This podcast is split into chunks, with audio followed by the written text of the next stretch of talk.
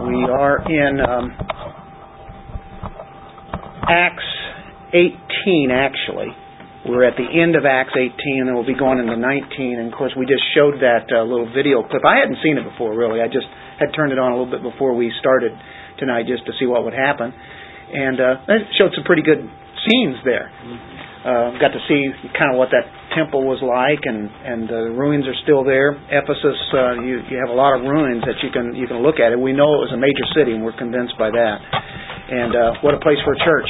And boy, did it have a church there. And when we get into chapter eighteen here tonight, we see that Apollos is um, a major character, made, plays a major role in the um, church at Ephesus. We know that Paul was first there. We uh, looked at it last week at he, as he had been in Corinth. Um, he was really going on his way to Jerusalem to be there at a festival, probably something like Passover. Um, and uh, he had his, you know, had his hair cut. He was keeping a vow, uh, but he just touched at Ephesus, went to the synagogue, preached the word, got things going, and then he had to leave because he was on a on a time situation. But he intended to come back, and he definitely did. He said, if Lord, uh, the Lord wills, uh, he will be back. And, uh, of course, it was God's will.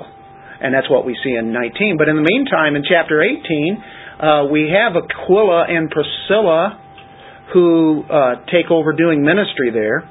And then Paul is going to come back. And so in the meantime, a lot of things are happening, and Paul uh, will build upon that work. Apollos, Uh, Paul actually um, got it started. He planted, and then Apollos comes along, and what does he do? Waters it. I think we see that uh, in, in a passage in Corinth, for instance, in the Corinthians. Anyway, uh, let's look at uh, this section here, verse twenty-four. Now a Jew named Apollos, an Alexandrian by birth, an eloquent man, came to Ephesus, and he was mighty in the Scriptures. This man had been instructed in the way of the Lord, and being fervent in the Spirit, he was speaking and teaching accurately the things concerning Jesus, being acquainted only with the baptism of John. And he began to speak out boldly in the synagogue. But when Priscilla and Aquila heard him, they took him aside and explained to him the way of God more accurately. And when he wanted to go across to Achaia, the brethren encouraged him and wrote to the disciples to welcome him. And when he had arrived, he greatly helped those who had believed through grace, for he powerfully refuted the Jews in public, demonstrating by the Scriptures that Jesus was the Christ. There we go. This is the ministry of Apollos. We uh, now really get to see him in a um, in a full way here, and uh, of course he had a lot to do with uh, with the early church, and Paul was able to use him in a lot of different ways. Uh, quite a character uh, that that he had. Um, first of all, we see he's a Jew. We know that he's a Jew who is a believer in the Scriptures. He's named Apollos, and that is a Greek name, so he's Jewish with a Greek name. Should mean something. Alexandrian by birth. Alexandria was a huge city, a major city, and it had many Jews that lived there. So he wasn't alone. He wasn't one of those few Jews that was around. It was highly populated. Uh, literally thousands and thousands lived in Alexandria. And just to be thinking about Alexandria just for a moment, you had some really good theologians that uh, came from there, even in the in the very early church. Uh, we know that there were uh, also the Septuagint was uh, really from there. That's the, called the seventy. The seventy elders got together and put together the Old Testament, not in Hebrew, but in Greek. It's a very Greek-type city. And uh, so that is a pretty good addition, to have the Old Testament in the popular language of Greek. Uh, also, we know some of the theologians that came out of there, or many, uh, were were good, but there were many of them also that allegorized Scripture. They allegorized everything. And um, even though there is the proper time and place for allegory, only whenever God uses it, Uh, we're not to spiritualize or allegorize things that are really not meant in the text. When it says it, it's very plain. God's Word is clear. You don't have to make up things that really aren't there. It, we just go with what uh, what He's given us. We try to take it as literal as we can. That is a rule. That's a hermeneutics is, is the rule. Uh, it, it can, the standard. So we have to be careful. So that's really kind of the negative end of what Alexandria uh, was about. Augustine came along a few centuries later and actually tried to take Scripture more in a in a literal way. But he too, I think, had been um, characterized by allegory in his in his own sense too, maybe a little bit more. But he, he saw the Word of God as something that just wasn't something just spiritual and over everybody's heads. And, oh, it really doesn't mean this, it means this. That's how the, the theologians would take that. But anyway, Alexandria, it's good to know a little bit about. Uh, he, um, coming from a city that was very cultured, and so therefore uh, some of the, the gifts that he has, Uh, we know that God uses that, and he is taught very well, and he's very well instructed there. So whenever he went out, he knew the Old Testament very well, and then he, when he learned about the Messiah, he definitely um, used that. Um, I'd like to have been on that conversation. What's that? I'd like to with the, when they took him aside and told him about the Scriptures, about yeah. the Messiah. Yeah. Yeah. Well, he uh, somehow winds up in Ephesus, uh, Alexandria, um, pretty good ways away, but uh, there he is, and we see how God uses that. And this is uh, that great city of Ephesus, another major city and the largest city in uh, Asia, it said, right, at that time. And it says what? He's a, a what kind of man? An eloquent man. Uh, he's a man of excellence. Uh, he's gifted. He's godly. He's very gracious. The word there is eloquent. It probably defines it the most. Uh, he's very fluid. Uh, he is... Um, I, the word there is logios.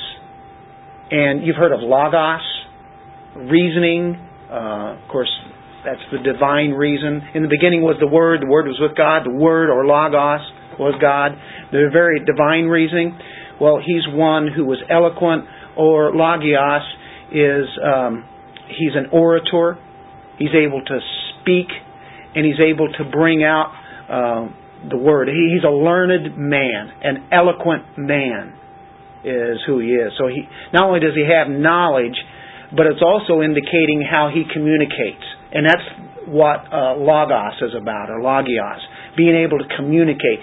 God communicated with man through what? The Word, or the Greek would say the logos. They spoke about the logos all the time. And so when John wrote the Gospel of John, he starts off with what? In the beginning was the Word, or the Logos. And so he went right to a culture that was Gentile, that used that word so often in the other religious aspects that he uses the word and uses it for what we know in, in the New Testament today is so powerful. He was probably without equal as a speaker. Um, as for speaking... probably better than Paul.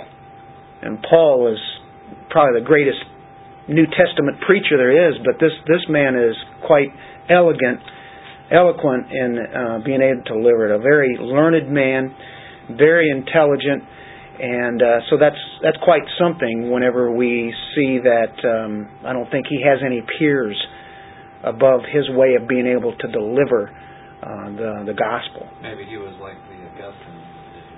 I believe so. Yeah, as a giant. Yeah, you, you definitely have to put him up there. We don't hear too much about Apollos, but that's a good that's a good thought. How come? Well, we see right here the, at, at Ephesus, which is one of the greatest churches in the New Testament era. There. Yeah, yeah, that's a good point. Um, if we went to um, well, I was quoting from. Um, Chapter three, verse six, I, I think, uh, in First Corinthians, if uh, we turn there, we see that Paul says, I planted, Apollos watered, but God was causing the growth. It's always God. But He uses instruments. These are good uh, lessons for us. um, because we have to keep carrying the word on. And uh, we, too, want to see people come to the Lord, like, uh, of course, they were doing there. It's just huge numbers at that time. But uh, so he was building a foundation.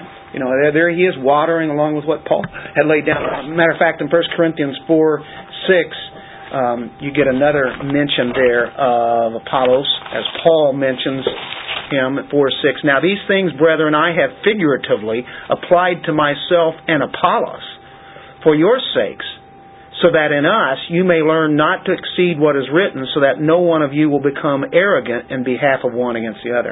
Now in Corinth, that's what they were doing. They had they were full of pride. And um, but anyway, he uh, he mentions Apollos there as one who ministered alongside him, or whenever Paul was not there, he was there, and vice versa. So Paul actually worked through and in Apollos. What a what an impact he made on him. So there's a key word there. I have all sorts of key words here that I uh, really want to shout out here tonight. So logios, eloquent man. They came to Ephesus. We know about that. So there he is. He's there. He was mighty in the Scriptures. Does that does that stand out? Mighty. He's powerful in um, in the Word of God. And I believe the word there is dunatos. When you think of dunatos, what are you thinking of? Dynamite. Dunamis, right? Dunamis. Dynamite. Powerful. Scripture says and say that about him. The Word of God itself says yeah, that. Word of God says that. He was mighty. He was powerful. Uh, more powerful than a bomb in the Scriptures. Or the Word of God is what, what is powerful, but he was able to preach it in a powerful way that really made an impact there. And um, then it says, this man had been what? Instructed. And you have to like this word here, um, because it is a word that deals with katekeo, which we get our word catechism. And a catechism is you have a line where there's a question, and then you have the answer. You have a question, then an answer. You repeat it over and over and over and over. It's a, it's a way to learn. And that's what uh, happened to him. He was catechized in the way of the Lord. And that's speaking of the um, the Old Testament. He was uh, instructed or catechized in what the Old Testament was about. Of course, the New Testament hasn't come together yet, right? But it's being put together as they spoke, as Luke um, followed them there and was with them. And so the way of the Lord is talking about whatever, you know, what is right in uh, g- godly uh teaching. So it's repetition, repetition, repetition. You can't can't get enough. You can say, oh, I think I've got that down. You know, just when you think you have that down, and something else over here you kind of forget. We have to keep looking at it. That's why we keep reading the Word of God. Keep keep going. Keep renewing the mind, right? So the information that he got from, let's say, somebody like Paul, uh, even Aquila and Priscilla, which, you know, gave him even more input. Um, you know, he, he got down, but he had, had been already taught and instructed in the way. I mean, he had the Old Testament down. Uh, he just needed a little bit further uh, instruction. Now, that's a difference between him and Paul. He was instructed. He was taught that. Paul got inspired, inspiration. God breathed. Um, Christ taught him himself. The Holy Spirit taught him directly. Uh, we're like Apollos. We have to learn like him, to you know, to go over and over and a repetition, and, and just keep trying to get it into our minds. And so that's um, that's something. You know, he learned at the feet of some pretty uh, powerful teachers all along the way. Paul was actually isolated whenever he was in Arabia. He was by himself, and God uh, gave him direct information. That's inspiration. That's the uh, Word of God. He wrote what so much of the New Testament, Paul did. So um, we see here that uh, in verse twenty-five, he instructed the way of the Lord, being fervent in spirit. And the word there is zeon, and it's dealing with uh, fervency, uh, I mean, with with kind of goes along with that mighty in Scripture. Um, it, it, there's a life to it. So he's he's very fervent. Uh, it's a good word, good translation. Um, wow. Somebody's doing their own music out there.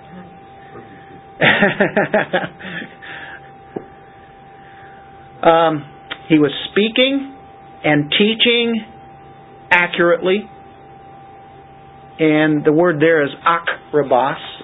Akrabos, akrabos. We get accurately or uh, with perfection, uh, exactness, pinpointed, right on it. I mean, everything that he taught that he knew, he, he got so precise, right on the point. Very good. I mean, it, it, that's uh, pretty amazing at that time. And this is before Paul comes along.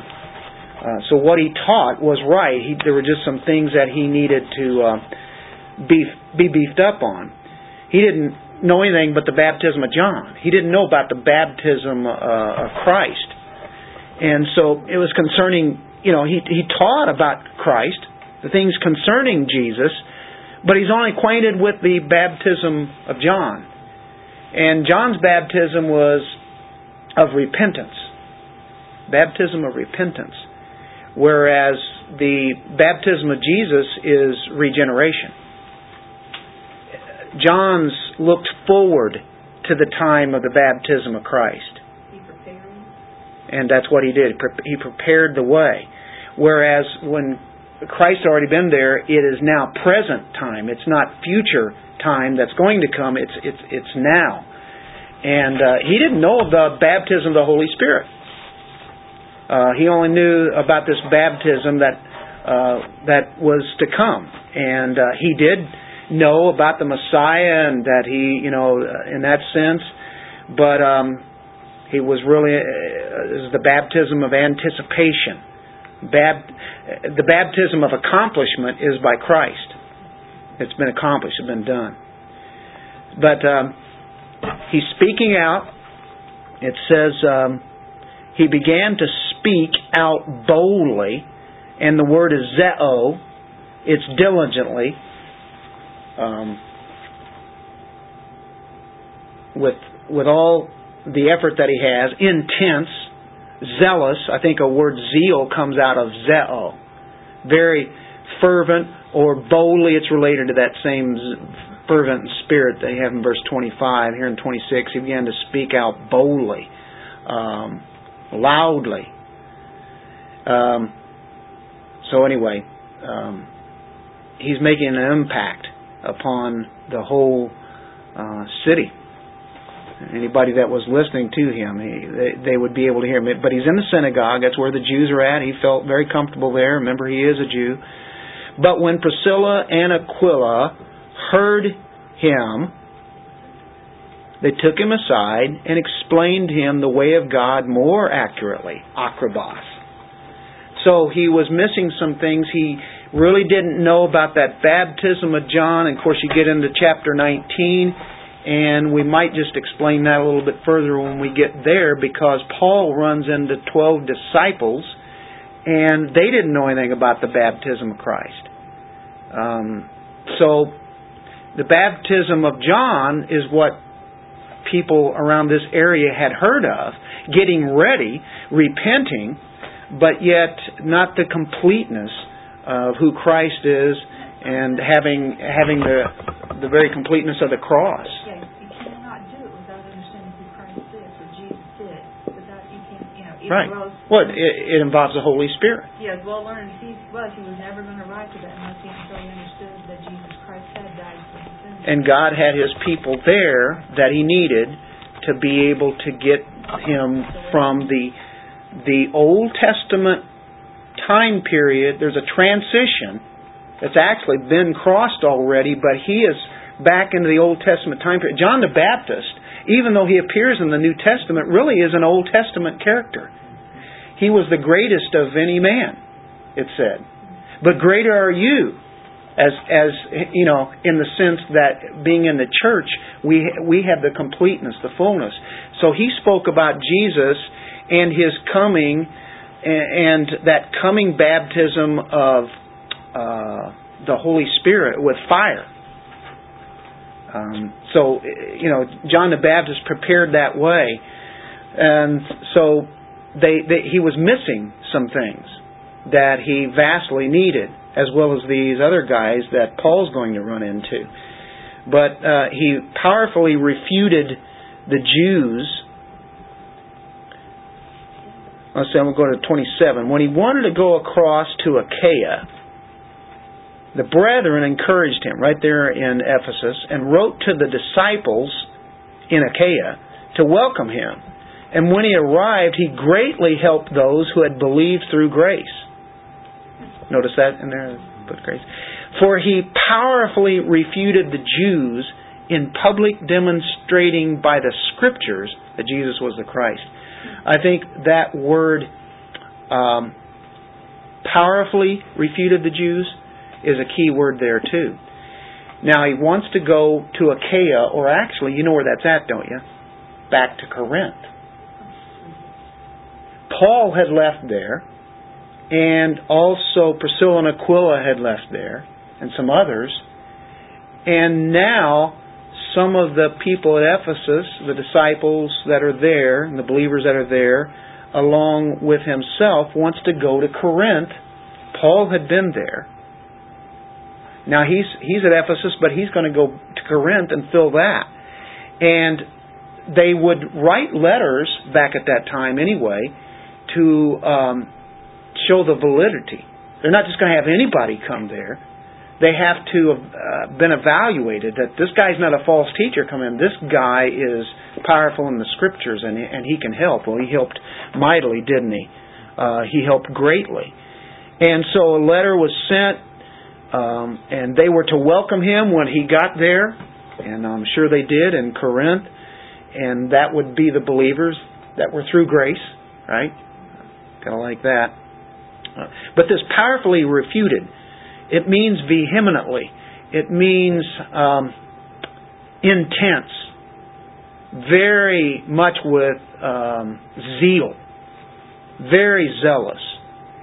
He loudly convinced the Jews there. Loudly convinced. It, it does. It means convince. It means to convict.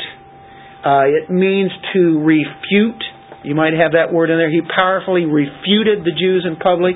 And to get it down to the very um, bottom line, it means he argued them down all the time. He argued them down. They didn't have a chance. He was so powerful. He knew it so well, and with the way that he had with words, and with the power of God's Spirit, nobody could challenge him.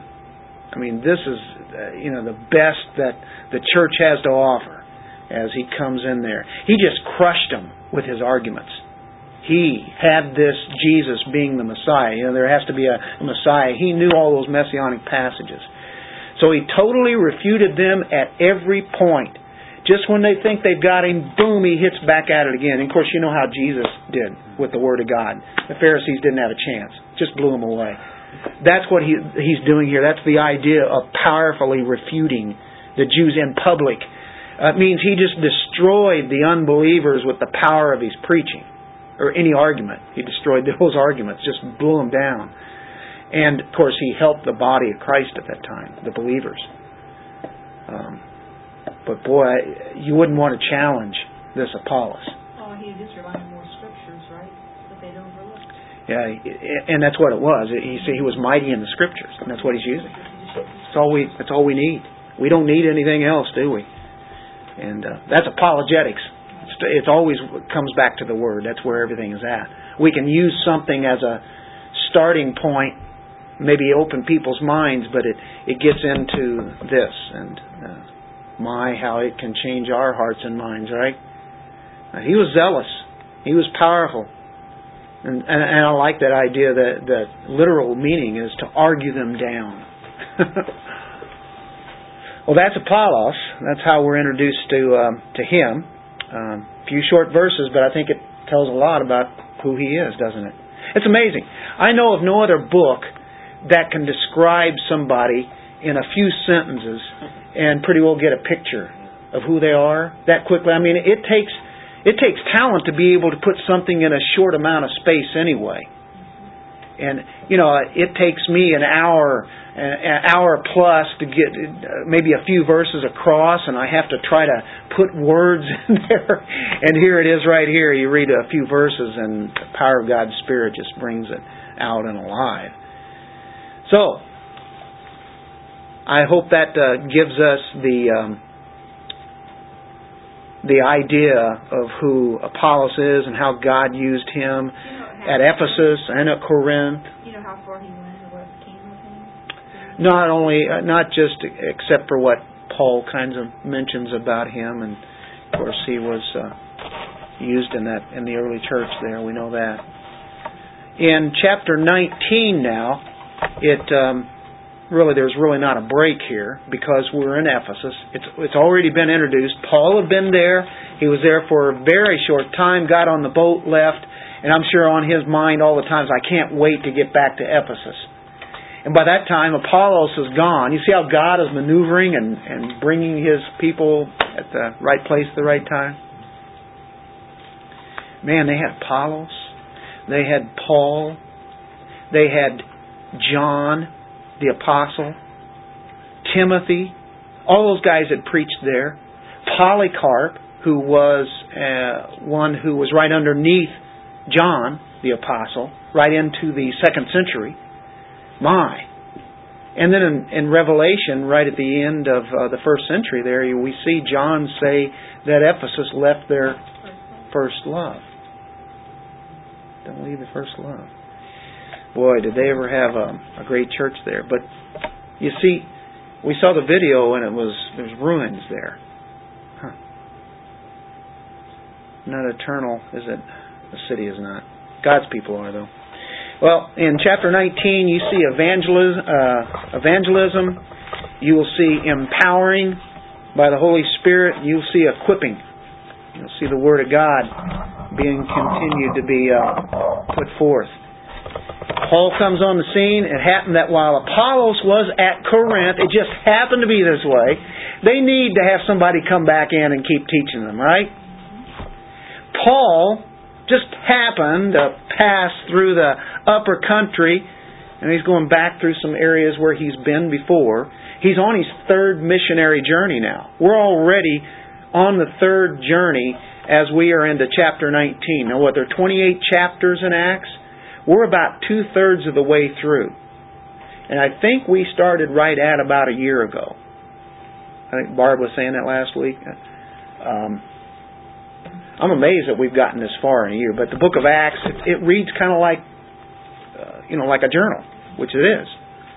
And um, so, you know, it, it, there are doctrines here, definitely. They're all over the place, but it just moves like a story. So we, we've kind of gone through it a little bit quicker. If we went uh, like we do some of the epistles, we would never get out of the book of Acts before Christ comes back, probably. twenty-eight chapters, a long time. I've heard of people taking twenty-eight chapters and taking about seven years to get through. There was one guy on um, uh, Back to the Bible, uh, not Back to the Bible, uh, James Montgomery Boyce, uh, the preacher before him at First Presbyterian, is it First Presbyterian, in Philadelphia. Um, Bible study. Yeah. I don't know how many years it was. We're talking many, many years when he, he did the book of Romans. And I'm not sure. I don't think he finished. I think he died. Oh, my goodness. Romans is sixteen chapters. But that's a lot of doctrine. Anyway, our text records here the establishing of the church in Ephesus. We're, we're kind of getting that idea. And when you, when you read the book of Ephesus, or Ephesians, it really helps to think about where we have been already in Acts, and you start thinking how that started, that, that foundation. The history of it is good, but you have magic arts there. Of course, the Temple of Artemis, um, that you think of that goddess there. They have the seven wonders of the world. That that's what that place was. It was uh, more than a uh, the length of a football field. Uh, at that time, there had been nothing like that. It's four times the size of the Parthenon. People think how famous the Parthenon is. Well, in Athens. God opened the door for Paul to come in, and this is a stronghold of Satan. It really is. When you think of their temple that they had, Diana, Artemis of the Ephesians, whatever, and we see in chapter nineteen and verse twenty, for instance, so the word of the Lord was growing mightily and prevailing. Are you kind of getting the idea of of this city of Ephesus? Everywhere you go out in the pagan realm, it's not Christian where Paul goes. It's paganistic. The world is evil and wicked, and that's exactly where Christianity needs to be. It's a lost world. And so we can't expect them to be really nice places. And so, um, but the Word of God mightily prevailed. Um, matter of fact, you have to like verse ten. This took place for two years when he taught in one in this one school, so that all who lived in Asia heard the word of the Lord, both Jews and Greeks, all over Asia, not only in Ephesus, but it went out to other places. And of course, a lot of the disciples there that sat under Paul's teaching, they went out to other smaller areas and other cities and distributed what Paul had been teaching them.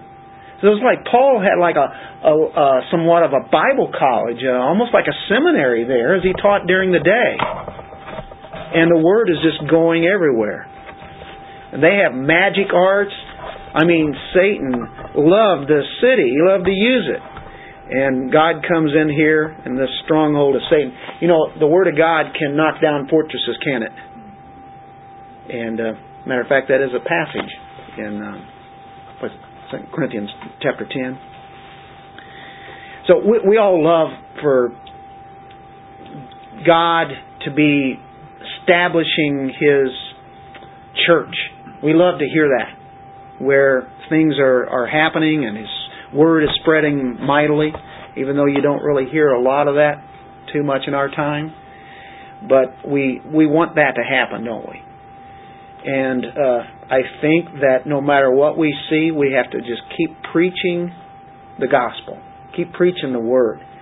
And the reason is is because we're empowered by the same Holy Spirit that empowered these men and the early church back there in the first century. Same Holy Spirit. Keep being empowered. Get equipped. You're equipped by the Word of God. So, it says, he passed through the upper country, came to Ephesus, found some disciples, and he said to them, "Did you receive the Holy Spirit when you believed?" And they said to him, "No, we've not heard whether there is a Holy Spirit." We haven't heard about the Holy Spirit. Disciples. I have that on your outline, disciples who believed, and then a question mark. Mm-hmm. This shows you that there can be people who are learners, disciples, matitas, learners, who believe, but yet they're not Christians yet. Um, that's exactly what is happening here. These guys really aren't Christians. They have not bab- been baptized into the Holy Spirit. And... Um, But yet they are learners. They have learned the main things. They definitely know uh, the Old Testament. They've heard maybe some things about Jesus. But uh, Paul picks up on something. And it's like, something's not right here. Okay, these are, you know, they're disciples. They're, they're learners. They, they might even say something about Jesus. But he said, uh, did, did you receive the Holy Spirit? You're saying you're believers.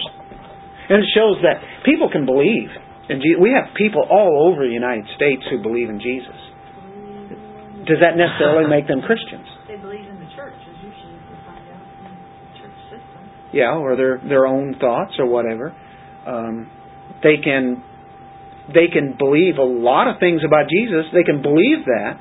But Jesus said in John two that there were many people believing on Him, but He knew what was in their hearts. Matter of fact, you get out of that and you go in right into chapter three, and who do you have? Nicodemus. Nicodemus believed Jesus really did those miracles, and he believed that He was from God. Was Nicodemus a believer yet? A Christian? No. He does become one. But that goes to show you a lot of people can have a lot of knowledge about Him, but yet not truly be believers. Um, John taught, John the Baptist, taught the Messiah would baptize the followers with the Holy Spirit. Go to Luke three, Luke three sixteen.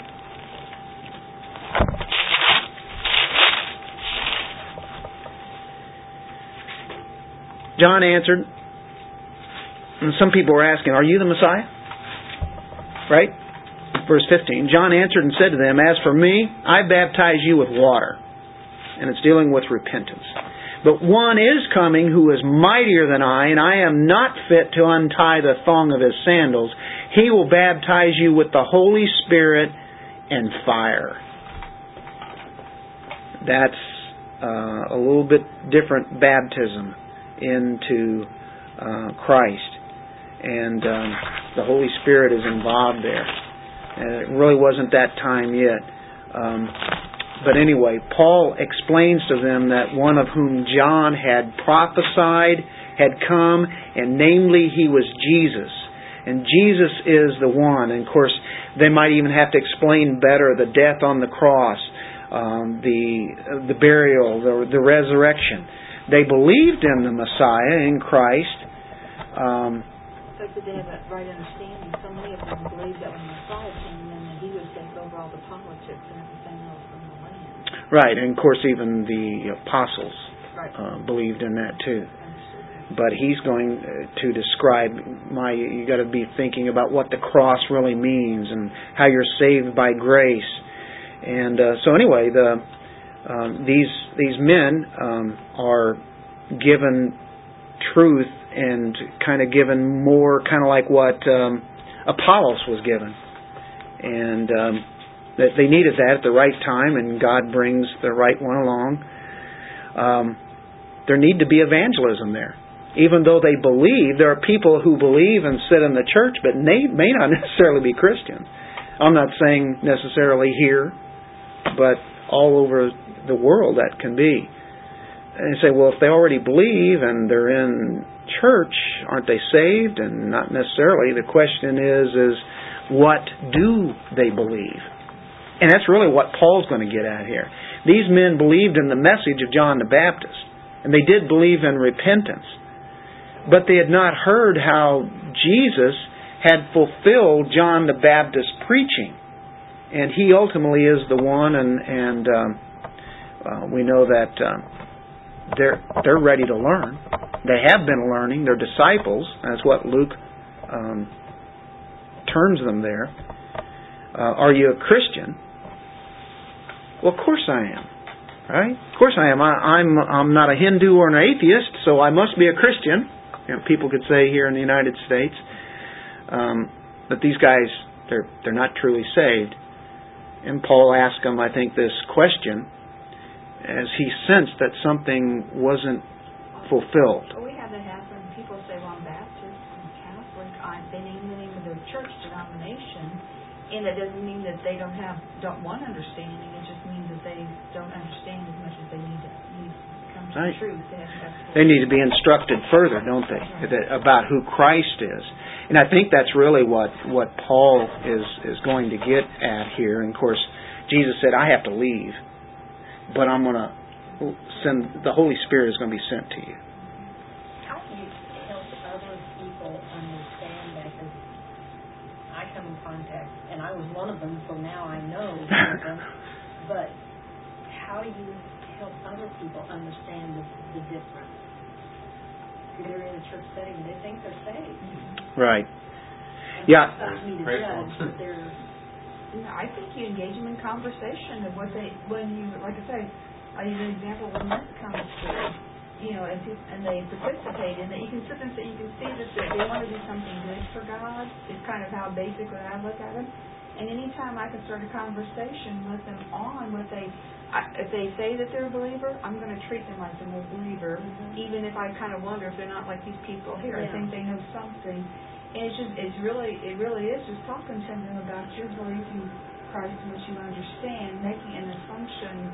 You say you're a believer, then I'm going to tell you what my understanding is, what I believe in. And I think that's what you do Yeah, but, but uh, Jim, I don't know the film. So to give you your minutes. testimony of how you became a believer, and see if, and that's kind of putting the ball back in their court to find out if they've had that spiritual awakening the way you have. Uh-huh. I, maybe I don't. I'm trying to figure figure out how to have these conversations. Do you talk to them about?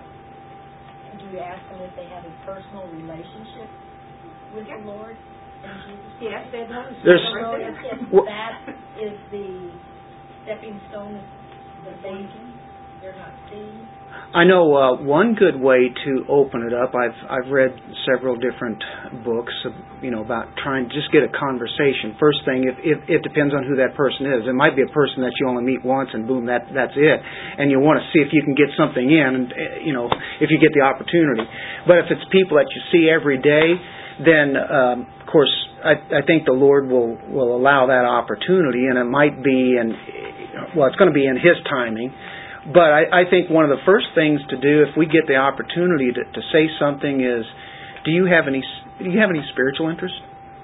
And uh, the guy that wrote the book on it, I thought was was really good about it, because if if they say no and I don't want to talk about it, then it's probably best to just leave that alone and maybe store it in your mind. Maybe another opportunity comes, but they're not ready at that time. You know, whatever it is, they don't want to talk about it.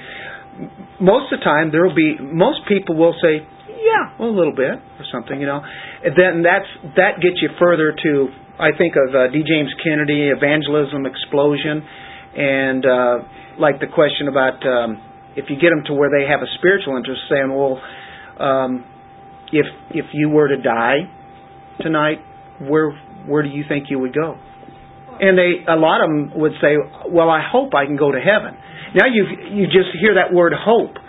Well, the thing is, if they're saying hope, they don't know. They don't know. Right. And that's Jeff. Yeah. yeah. So you know, if they have a spiritual interest, and you can go a little bit further. You, at least you can. The best thing to do is is ask uh, questions to them and see how far you can get with them. And, of course, that's what Paul said to this right here. He said, did you receive the Holy Spirit? And he wants to get them a little bit further. Now, these guys are already believers of some sort, and they're followers, they're learners. They're, I mean, they have, um, he has their attention.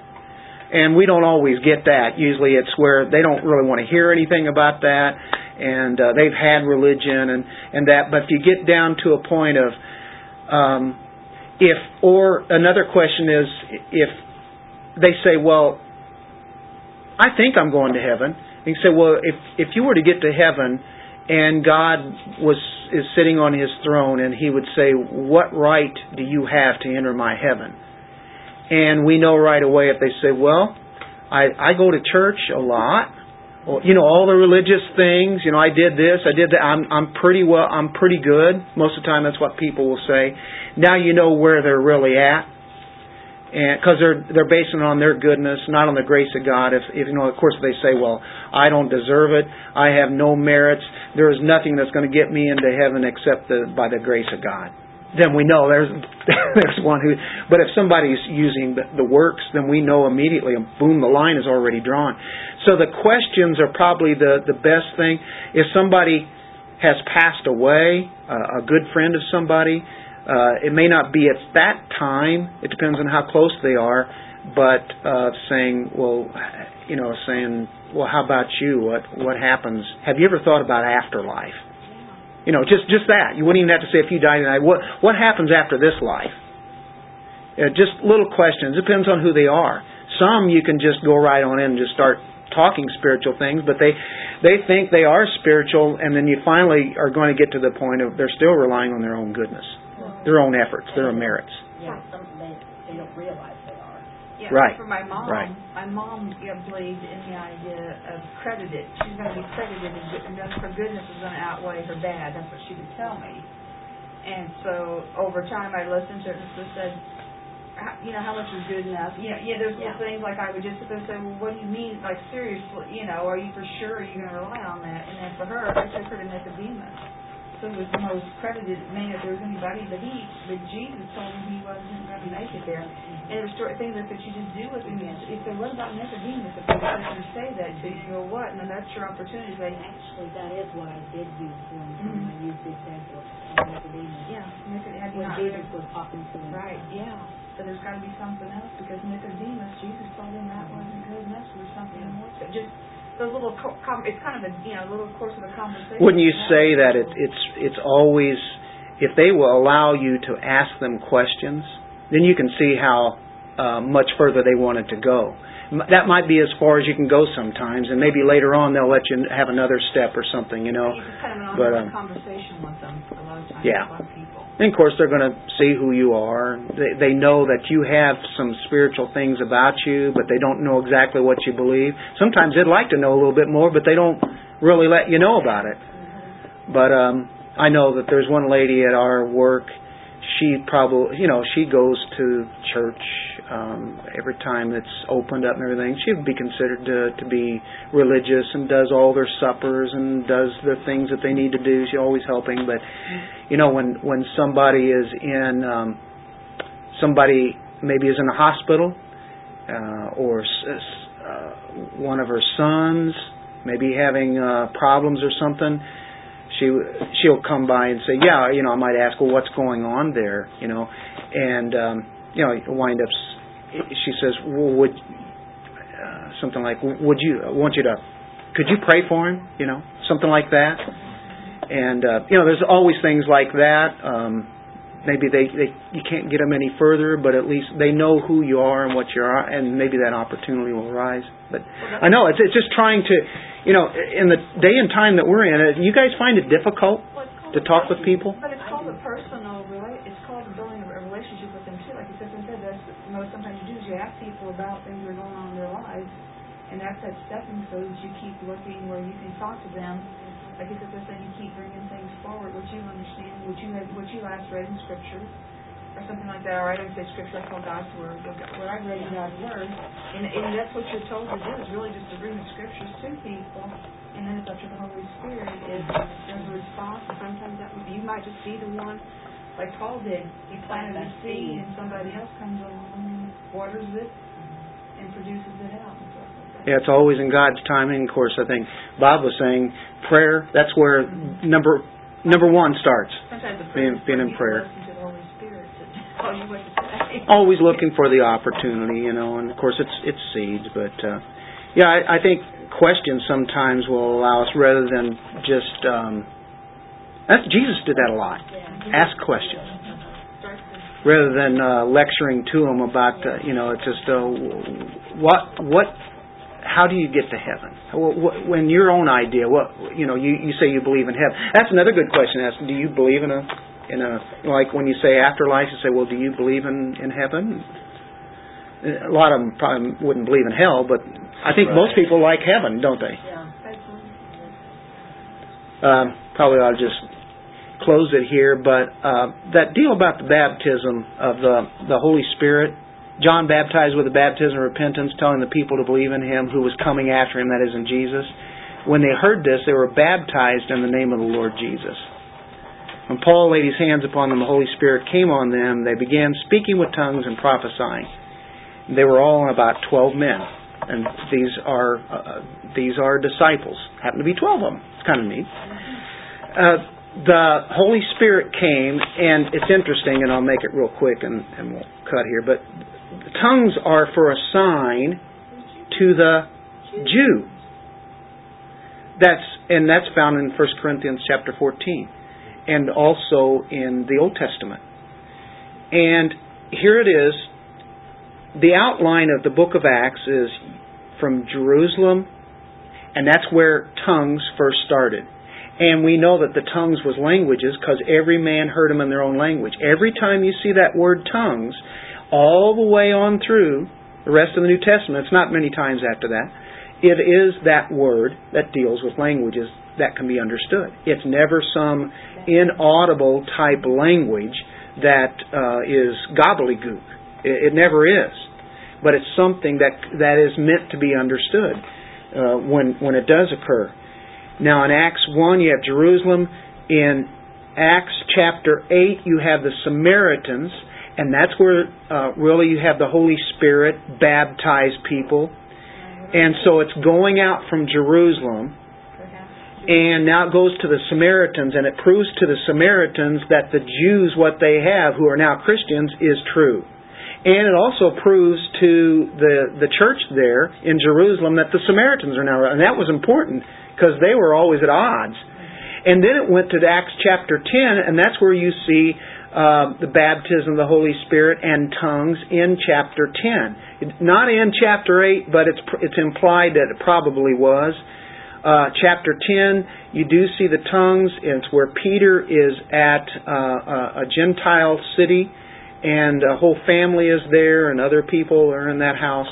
And so now it's spread from the Jews to Samaria, now on out a little bit further to Gentiles. And then in Acts chapter nineteen, all the way out in Ephesus, they didn't know about the Holy Spirit baptism, but they did know about John's. And all of a sudden, they are baptized in the Spirit and speak with tongues and prophesy or proclaim or preach. And now that validifies to Paul that these guys are real, and it validifies to these Ephesian disciples that this Christianity is real because something miraculous has just happened. And they're speaking a language that's understood, but it was a language that they hadn't learned. And that's the idea. And he said, that's miraculous. Yeah, it is. And that's the whole intention. It's a sign to the Jews. And as a whole, on that day of Pentecost, it showed that something had happened. And so you get the whole outline all the way out to Acts nineteen, way out there, which is from Jerusalem to Judea to the uttermost parts of the earth. And now, it, look how far it had expanded now, the church, in a few short years. And you see the tongues, and you see the Holy Spirit. Uh, it's a miraculous thing, but, and there is always a plurality involved. It's not just, and it's not that they, if you pray hard enough to get the Holy Spirit, or if you say hallelujah a hundred times in a row, which they try to teach you, they say every, anybody can learn to, to do tongues. That's the, the Assemblies of God and Pentecostal churches will teach that. And they miss the whole point because of what happened here. Um, they weren't even doing that. Um, when Paul laid his hands upon them, I mean, he's identifying with them as he laid. It wasn't some kind of a magical touch, but it was a sense that he's, as he identifies them, he lays his hands, the Holy Spirit came on them, and they began speaking with tongues and prophesying. Now, if we see that whole outline of how it's gone, then the tongues now make sense, and it's not some kind of a, a, a Pentecostal type event that's happening. Yeah, mystical and what have you. But it, it is something that uh, proves to the church and to those individuals that were there in groups um, now that it's gone all the way out. And you really don't see that happening uh, again here. Can I ask a question on that thing? So if they were speaking in tongues, were, did they speak in a different tongue than the most people there? That they were able then to, do you know I'm asking you, like the language? Don't know what language they're speaking. Uh, and, of course, Greek was the main language there. Um, and I have to wonder where these, these particular disciples are from. Are, have they always lived in Ephesus? There was a language that they were now saying. And maybe, of course, Paul knows Hebrew. Uh, I tend to think that he definitely knows Greek. You know, he writes in Greek. Knows Hebrew, uh, probably, probably very much more adept at Greek. There might have been another language that was given. He's able to understand. Whatever it is, they're now saying something. Maybe it's they're speaking in Hebrew. That's what I was kind yeah. of wondering, because it was saying, because if you're sitting there saying that it is a sign to the Jewish person, then they have to be able to recognize what what's being said. Right. So, yeah, be able to hear in your own language, like Acts two. One of these guys are speaking in a different language, or what was meant to send as a witness to the Jewish person. Yeah, it would, it would, it would be something that they probably hadn't learned a particular language, and sometimes some have suggested that could have been Hebrew there, uh, but we don't know. They would have been more familiar. Yeah, for a lot of the but uh, they were all able to understand, and that's the whole key. And when you read First Corinthians chapter twelve, thirteen, and fourteen, especially fourteen. We see that the reason for uh, any of that is be- that understanding is what the whole idea is, not some kind of mass confusion where it sounds like, oh, there's spiritual things happening. What did they just say? I have no idea. But it must be God because it's something that we we didn't know.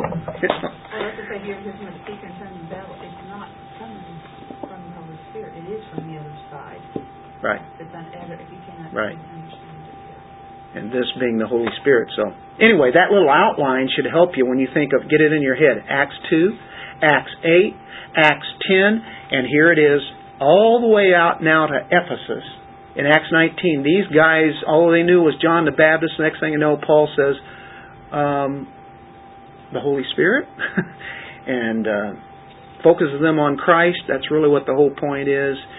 And um, of course, the sending of the, the Holy Spirit, uh, Paul identifies with them, and uh, just like that, the Holy Spirit came upon them, and they're now part of the church. So that's um, that's the conclusion of it. So that's kind of our outline of the Book of Acts, right there. It's it's reached its point where it's already gone that far out now, and uh, Ephesus being a key place.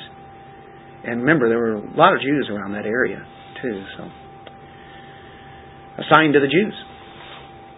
Anyway, we will um, we will close here, but uh, that's a lot of stuff right there in that little section. I probably want to a little bit further unless you you guys probably know how that developed, but it's always good to have just in case you need to defend that. Well, you do run into other Christians that say that you know they believe that it's something, so now there's a response back to them to break it down because that's what they've been taught. Yeah.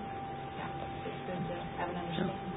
You don't have to pray for tongues to get the gift of the Holy Spirit. It's unless one is, it's about trusting in Christ. It's about salvation, is what it is, and being baptized in, into the Spirit of God or into the Church. Well, we close with prayer. Bob, you want to lead us there? Sure. Heavenly Father, your Son, our Lord, is beautiful. Oh God, your word is beautiful and everlasting. And your Spirit, Lord, is the giver of life.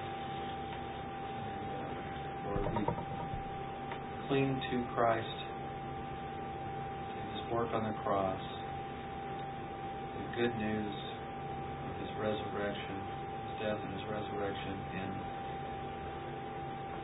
that he has gone back to heaven and will, in, in glory, he will bring us, uh, bring his family all to glory. And that is our true and sustaining hope. Uh, the real hope, the only real hope for anyone in this world. And we thank you, Lord, that uh, not because we uh, were deserving of this, but just that you